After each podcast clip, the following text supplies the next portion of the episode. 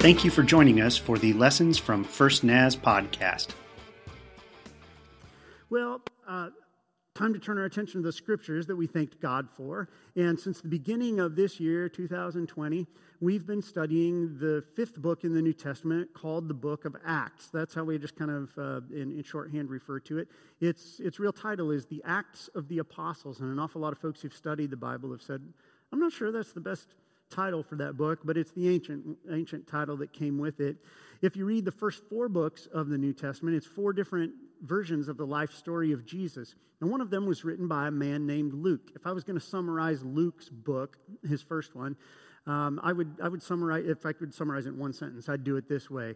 The Gospel according to Luke, that's the title of his first book, is about what happens when God comes to live with people. It's the story of Jesus, the Son of God, coming and living among men.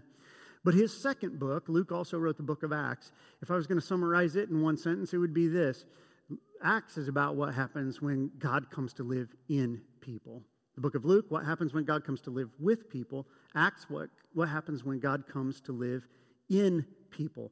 It's, uh, it's a pretty incredible book. Some of the, the most incredible and miraculous stories in all of the scripture are contained in the 28 chapters of this book. I recommend it to you for your afternoon's reading. Over the last couple of weeks, we've been looking into the life of this, this young man named Stephen, who apparently was one of the very first early followers of Jesus. They, he'd been with the disciples and apostles since the very beginning, and they also uh, saw in him a great deal of maturity and the fact that he was filled with God's Holy Spirit. And so they entrusted uh, to him a very important, sacred, and sensitive task. And it was taking care of all of the widows who were dependent upon the church for food and other kinds of things. And they knew that Stephen was a person who could be trusted to take care of the most vulnerable. So, in many ways, I feel like what we have been doing and other churches have been doing during this whole COVID crisis is we've been walking in the footsteps of Stephen. We've, uh, we, we've, we've decided that we wouldn't meet in large groups publicly. Why? To take care of the most vulnerable, like the widows that Stephen took care of. But then the things that we have been doing, that you have been doing with your neighbors and friends and family, those things are following in the footsteps of Stephen as well as you're helping people with groceries and other kinds of financial needs. Well, that's, the, that's the exciting part about Stephen's story. Stephen's story goes south in a hurry, though, because when we get to chapter 7, we find out that while he's been just doing this job, he's also had the opportunity everywhere he went to tell the story of Jesus. And he told the story of Jesus in the quote unquote wrong setting at some point, and he ends up being arrested by the, the, the ruling aristocracy of the city of Jerusalem in ancient Israel.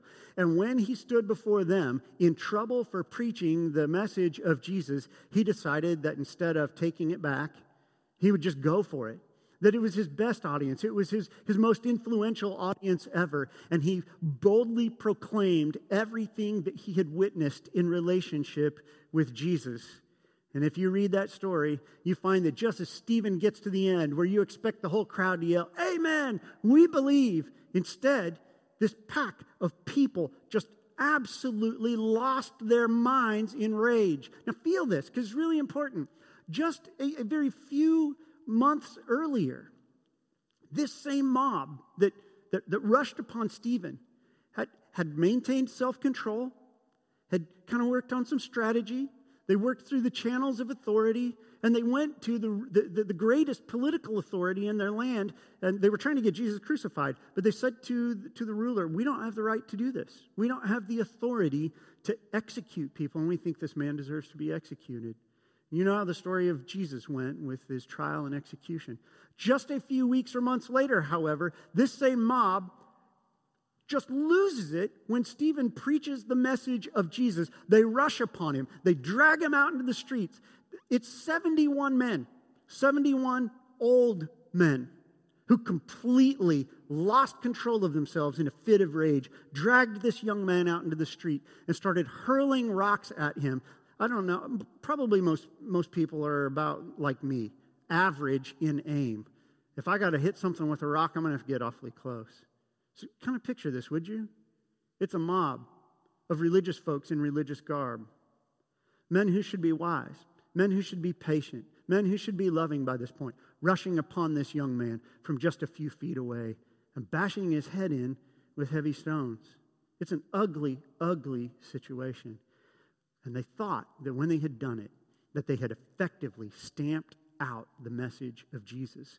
Because as, as Stephen fell to the earth, he asked God, he, he, he pronounced his forgiveness for these people, and he asked God to forgive them as well.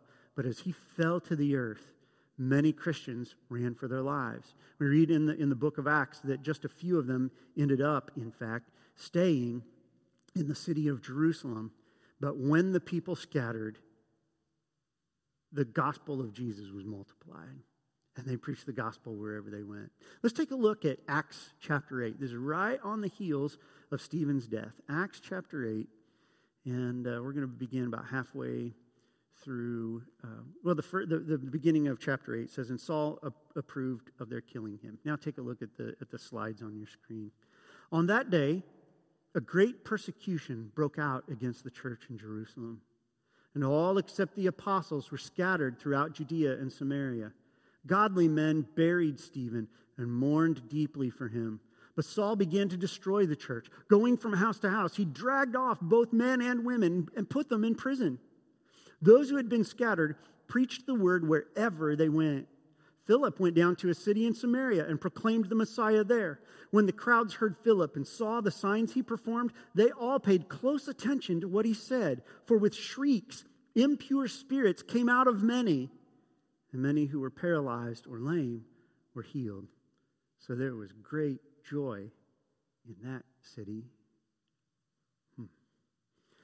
what an incredible turn of events, it seems. We've got the church growing in Jerusalem and, and doing great things, and thousands of people coming to, uh, to be followers and disciples of Jesus. And in a moment, violence breaks out against the church. The church scatters. Only a very small handful of believers remain there in Jerusalem, where this whole thing seems to have started. And wherever, however, the rest of the believers went, they took the message of Jesus with them. And we come upon the story of a man named Philip. Now, Philip's name name may be familiar to you if, if you remember much of the story of Jesus from those first four books of the New Testament, because Jesus had uh, one of his, his 12 apostles named Philip. This is not the same guy. Okay? How do we know this? Because we read in the text, we read it today, that the apostles stayed in Jerusalem. But this man, Philip, ends up going elsewhere. He goes to a city uh, called Samaria. And as you read all of chapter 8, you kind of kind of get a lens on the story of the life of this young follower of Jesus. I said young. I don't know if he was young. Philip's young in my mind's eye. That's how I see him. But wherever he went, he ended up taking the message of Jesus with him. And so in chapter 8, we, we find out that he's gone to uh, up into Samaria. We just read a, a, portion of, of his ministry about how he was, he was casting out evil spirits uh, along with preaching the gospel of Jesus. Where we stopped our reading, though, and you might continue yours this afternoon, we read some incredible stories, some miraculous stories. As Philip is there in Samaria carrying out his ministry in the ways that I've described to you, he meets a man named Simon who is a sorcerer. Now, if you think magician, and if your, your uh, translation of the Bible uh, uses that word magician, you might really want to rethink this. Because when I think magician, here's what I think David Copperfield on TV. Hey, listen, you cannot make the Statue of Liberty disappear. You cannot make the Statue of Liberty disappear. Okay? Or I think of going to Silverwood. It's this, uh, this theme park up in, in North Idaho. Great little place. And every time we go, we make sure we take in the magician show because that guy's good. There's some great memories of, of one of our kids getting to be the assistant, you know, and, um, you know, them, I don't know, like stabbing him in a box or something. It was, it was great. And that guy, he always puts on a fantastic show, but every one of us knows it's just sleight of hand. It's just trickery. It's just distraction, making you look over here while this hand takes care of, of the things that, that need to take place to make for good entertainment. That's not what Simon was doing. The, the, the sorcery that, we're, that we read that he was involved in really has a, a much darker tone to it. It has uh, the, the connotations that this man, was not just out there tricking people, but that he was in fact in league with the forces of darkness, that he willingly participated and opened his life up to demonic powers that he then had some, I don't know, some sort of bargain with, that he could manipulate those powers to inflict people and to, in fact, then take from them their wealth. It was a way that, that evil was plundering the, the helpless people. This is who Simon is. But often, people with great influence and people with great power are mistaken for something other than what they are. Political officials. Um, did I say that? I said that out loud, didn't I? Many times, people with great influence and great power are, are actually seen for something other than what they are. And so, while Simon was doing these sorts of things in league with the forces of darkness, people began to refer to him as the great power from God. If you're a Christian who knows what, um, who knows what the, the, the title Holy Spirit or the, the person of the Holy Spirit is, that's really what they were implying, is that this man was the Spirit of God on the earth the only way that he could get these great powers, they thought. So imagine you're that guy. You're thought of as, as that guy, the guy who is the literal power of God. And somebody comes onto the scene talking about somebody else who came, the, the, the Spirit of God Himself came and took on human flesh. Jesus is your biggest rival. Jesus is the guy that you've got to stamp out. You got to knock out this message. Shouldn't be hard. That guy's dead and gone. But instead, when Simon goes to, to listen to the preaching of the message of Jesus, he's ready to do his, his magic acts. He's ready to, to unleash the, the powers of evil on this evangelist, Philip. Instead, something happens when he listens. And the real Spirit of God sensitizes this man's heart to the place that as he listens, he hears about the life of Jesus, he sees something very different than his own experience. And because of it, this one who, who had been in league with the forces of darkness now believes in Jesus Christ as the real power of God on earth. He even goes so far as to say, I would like to be baptized in the name of Jesus. It's an incredible story, one of the most incredible stories in all of the New Testament. Absolutely love it. And so he very quickly uh, changes his life and he starts following Philip around Samaria. And he's watching very carefully and listening very carefully as Philip is preaching the message of Jesus. But an, an, an interesting thing happens because we read about Philip having great success with everything that he preached and taught. I mean, if, if you convince the devil worshiper guy to follow you, you're having, you're having pretty good success as a preacher, right? But there's a problem. It seems that Philip was, was not quite uh, good at his job, meaning he really he really didn't understand the full message of Jesus. He was an enthusiastic follower, but he didn't understand the full message of Jesus. And he had not proclaimed to these believers in Samaria that when they believed in Jesus and when they were baptized, that they could expect God to come and live in them. And so none of them, even though they believed in Jesus, even though they'd been baptized, they, they had not yet received God's Holy Spirit to come and live inside of them. The church in Samaria was Christian ish. It was religious without the power of God. The church in Samaria was born with a fatal birth defect.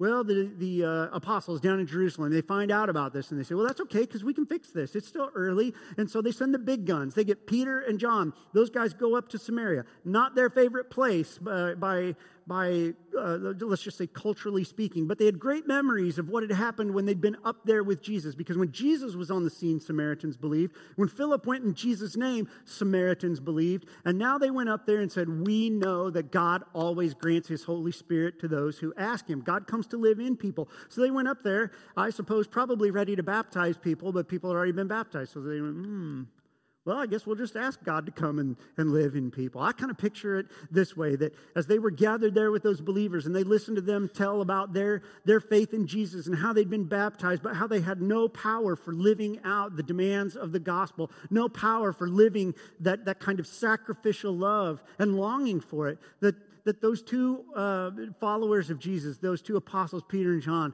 that they probably just put an arm on a guy, put a, put a hand on a, on a lady and said, hey, hey, hey, settle down. It's okay because God's Holy Spirit's going to come fill you. And uh, it became the process of laying on of hands. But, but folks who were watching said, oh, when these two come and they preach the full gospel, when they lay hands on people, they're filled with the Holy Spirit. Simon was watching. You remember Simon? Simon, the guy who'd been in league with the devil. Simon, the guy who, who gave up his, his reputation as the great power of God to follow the one who really is. Simon, who said, I believe so much, I'll, I'll testify publicly and be baptized. You can count me among the followers of Jesus Christ. He was watching this and he said, Man, that reminds me of what I used to do. And watch this miracle that took place when Peter and John would, would lay their hands on people and say, Receive the Holy Spirit. Something transformative happened in the lives of those people where they began to radiate God's joy and radi- radiate His power, and they had the strength that they needed to then go and live as true followers of Jesus Christ. And He said, that's what I want to do. I don't want to do that stuff that I used to do, but I want the ability to do this. I want to be able to lay my hands on people and for them to receive God's Holy Spirit. So he just you know, did what people do. He walked up to the guys who had that power and he said, I've got to be able to do that. And um, I'm willing to pay for it. So here's some money. It was not a good decision. And Peter reacted uh, really, really strongly to all of that.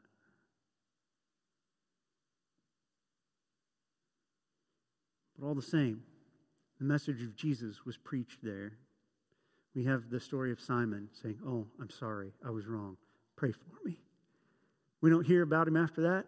Here's why because he just kind of disappeared into the mass of the church as another follower of Jesus Christ filled with his Holy Spirit. Well, Philip probably got a quick, uh, you know, explanation from Peter and John. Hey, make sure that you remember this business of being filled with the Holy Spirit. And the next thing we know, Philip is on his way elsewhere. He's, he's left Samaria up kind of in the north, uh, northwest, and he's headed down toward the southwest. And he comes across this guy who's a member of the royal court of Ethiopia, way down in, in North Africa.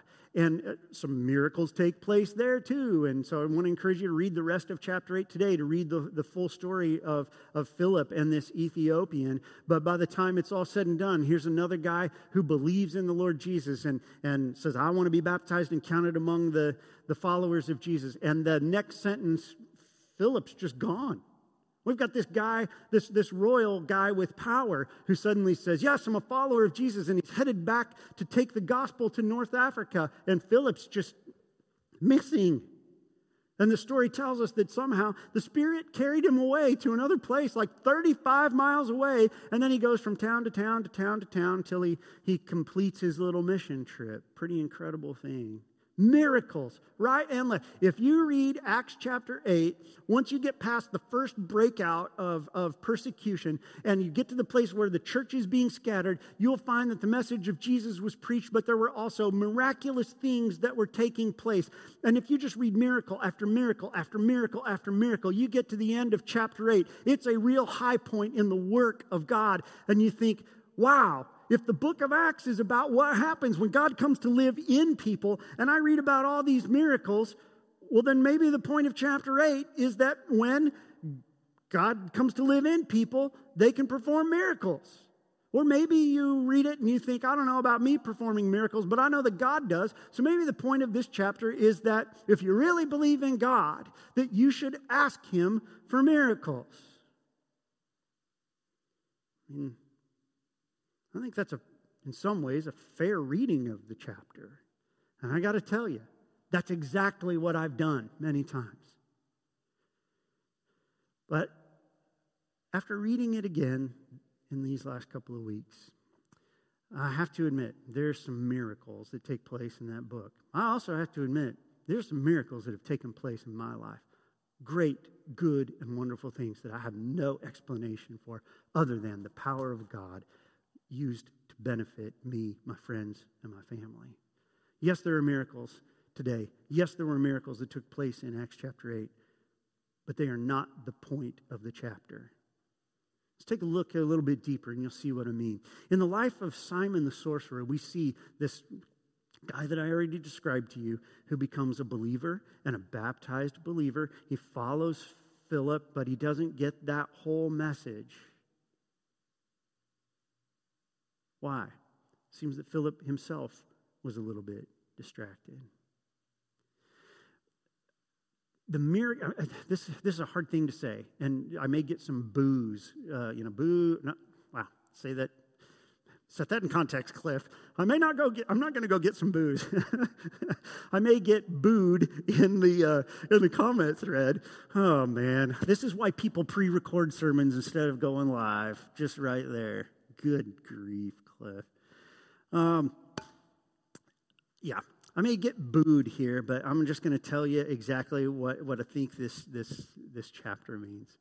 I don't think that the miracles in this chapter are the point of the chapter. In fact, I think most of the time they serve as the great distraction in the chapter. I will also say that the pursuit of miracles has often been the great distraction in the modern church. The distraction from what? From the full message of the gospel of Jesus Christ.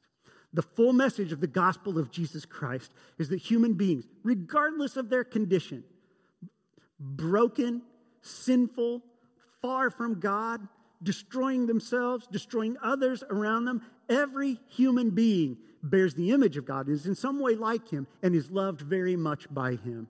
And the God of this universe could not stand the distance between human beings and himself. So he did whatever it took to close the gap. And he comes always with love and with a message of hope. Hope in what? Hope that we can have a tight relationship, God and people, and that that relationship will begin to transform us from the inside out. How can a person be transformed on the inside by a relationship with a God who is outside? God says, I've solved that problem. I will send my Holy Spirit to live within you, wherever the depth of your sin is, where the depth of your pain is, where the depth of your brokenness is, where the depth of your ignorance or misunderstanding are. My Holy Spirit will go there and bring light and life and truth. The full message of the gospel of Jesus Christ is not just that Jesus died on the cross that we might be forgiven of sins. The full message of the gospel of Jesus is not just that Jesus was resurrected from the dead. The full message of the gospel of Jesus is that that crucified, resurrected Jesus said, Hang on, it's going to get better from here because though I have been with you, I am going to send my Holy Spirit to live in you, and that is going to change you from the inside out in fundamental ways. If you read Acts chapter 8, you're going to see a lot of miracles. You may get distracted by them. But I want to remind you of a principle that I've taught you many times before it's the law of repetition. There aren't very many people in this sanctuary today, just a few folks from the tech team and, and the worship team. My friend Tom sitting right down here, and Tom's a school teacher. Tom knows exactly what I'm talking about. If he says it once, it may or may not be important. You, have said some things, Tom, that didn't matter in the end, right? Uh, but if you say it twice to the students, you really expect them to pay attention. If you write it on the board, they had better write it down in their notebooks because it's going to come up later, right? Well, if you read the book of Acts, chapter 8, from start to finish, and you somehow get past being dazzled by the miracles, you will find that, the, that a reference to the preaching of the message of Jesus Christ, that, that phrase shows up seven times in one chapter. I submit to you that if anything shows up seven times in one chapter, that's the point of the chapter. Listen, church, God may work some miracles for you, but I have to be honest. The vast majority of the time that I have asked God to work miracles for me, He has not worked those miracles. He's walked with me through some very painful things. He's walked with me through some, some things where I, frankly, was disappointed in Him. I would far rather he worked a miracle. He has said no to me in the miracle business many times. But I also must testify to Jesus being with me and his spirit being in me because somehow, long ago, someone faithfully proclaimed to me the full message of the gospel of Jesus Christ. Yes, I could be forgiven. And yes, I could have a new life, like the life, like the resurrected life of Jesus, because his Holy Spirit would come and live inside of me. In the, the days of the COVID outbreak, I think many of us are looking for miracles. There's nothing in the world wrong with it. Maybe you or your family members are sick. You're asking God to do something about that. I got a, I got a, a text from some friends last night who are, who are making one of those middle of the night trips because mom elderly mom is now in the hospital with pneumonia. Dad can't be with her because of the COVID thing where they have to remain separated. It, haven't heard from him this morning. Don't know how that's going. But I know what I did last night. I prayed for a miracle. Many of you are praying for miracles. Some of you are, are looking at it and stimulus check, unemployment, it doesn't matter. The ends of the rope will not come together. You can't make the ends meet. You're wondering how this is going to go. You're asking God for a miracle. I get it. I wish I could just read Acts 8 and say, well, miracles happen when God comes to live in people. The truth is, sometimes miracles happen when God comes to live in people. But always, when God comes to live in people, something we read in this chapter happens. They start talking Jesus.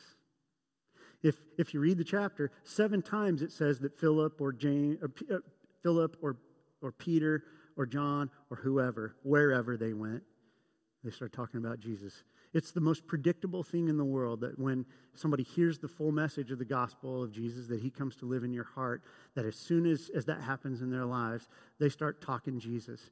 Not, not, not, not in this forced way, not in the rehearsed speech way, not, not in the sales pitch kind of way. It's just that he keeps coming up in conversation because we know him. I tell a lot of my friends about stories about Tom and, and his son Kyle, who's also my friend, who led worship for us today. I, I tell folks about these guys because they're musicians and we understand one another, and I admire their work, and I tell other people, you got to listen to this, you got to tune in. Their names come up often. You know why? Because we're in close relationship. And when you enter into a close relationship with Jesus, you will talk Jesus. It is what happens when God's Holy Spirit comes to live in us. Now, listen, I was trained to be a preacher. I know what a lot of you think I'm about to do right now. You think I'm about to lay it on thick and heavy that since you've been filled with the Holy Spirit, you should be doing a better job about talking about Him. I, I, might lay on a little bit of guilt that, that you probably aren't talking about Him enough. That's where a lot of sermons would go.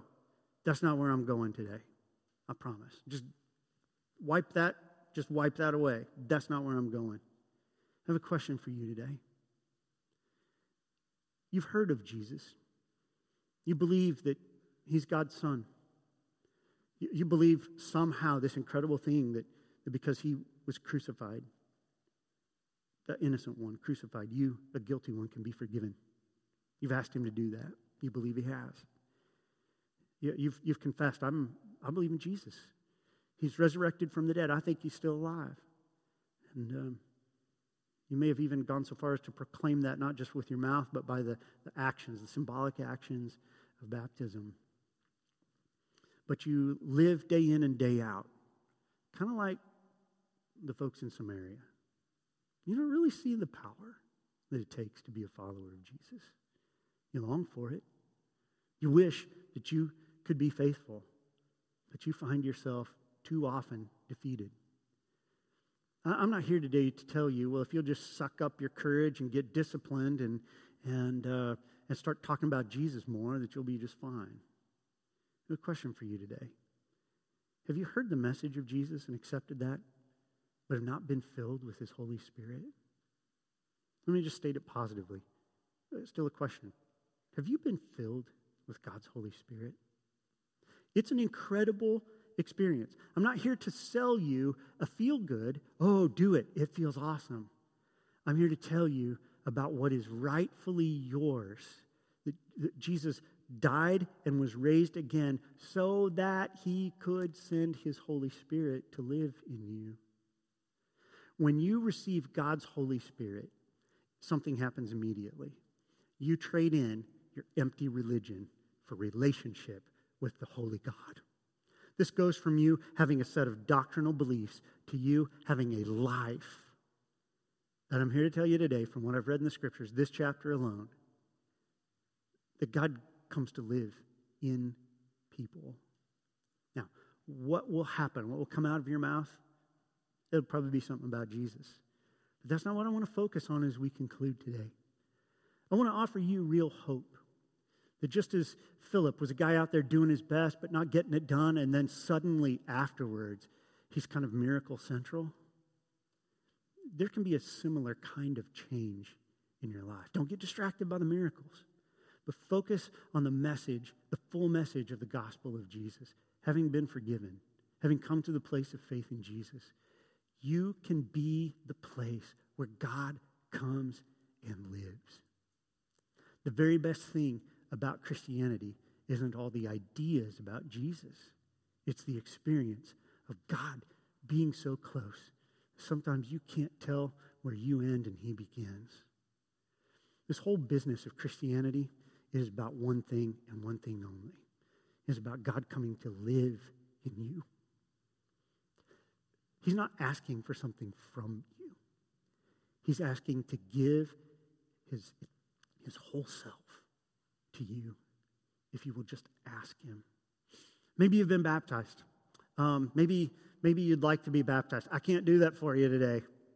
You know, uh, we haven't figured out how to do virtual baptisms. Fire hose, I guess. We can open up one of these hydrants and you can drive by, kind of like birthday parade style. We could probably do that. Uh, if you want to be baptized, we can do that soon ish. But I, I firmly believe that in extenuating circumstances, like when the gospel was preached in Samaria, in, they're, they're, that, that God is not bound by rituals and forms, that where you sit, maybe, maybe half a, a world away from where I stand in this sanctuary today, I'm telling you that if you call upon God and you ask Him to come and live in you, He'll do it. His Spirit will come and live in you. If you want that, why don't you just, why don't you just say that to God? I don't have a, a great emotional way to end this or a good Holy Spirit song because I'm not selling that today, an emotional experience. But I want you to know the full message of the gospel of Jesus. And he, he plans to come live in you. So I want to pray this for you, Lord. We're wrapping up the worship service today. And I have sensed your spirit here moving among us on the worship team. When there were slides being shown uh, on the live stream, those of us who were in this room could, could look at each other and, and smile and, and worship you together. I thank you for the way that your Holy Spirit makes us one. I think you've done that for some people who worshiped together in their homes. You've probably been doing that in, in churches that decided to start meeting today. Give you thanks and praise for that. But I know that the work of your Spirit is, is more than being a go between between people. The, the, the primary work that your Spirit longs to do is to come and live in us. You're not just a bonding agent for the church. You're, not the glue in the organization. You're far more than that. You're the very animating life every believer. So, Lord, I pray for those who've been baptized but don't know your power because they didn't know that you would come and live in them. For those who just today have come to the place where they say, I believe, now what? I pray that your Holy Spirit, who hears every one of those prayers, who stirred every one of those hearts, would now go and accept their invitation for you to come and live in them. Then, Lord, whatever it is that your Spirit points us toward, including talking about you. We'll go and do it. There's all kinds of things that we wouldn't dare do alone. But if we really believe that you were in us, lots of things suddenly seem pretty doable. Like sharing this faith of ours. Lord, thank you that you sometimes work miracles. And doggone it, I wish you'd do it more. But I'm not going to be distracted by those things today. Jesus, Christianity is about you from first to last.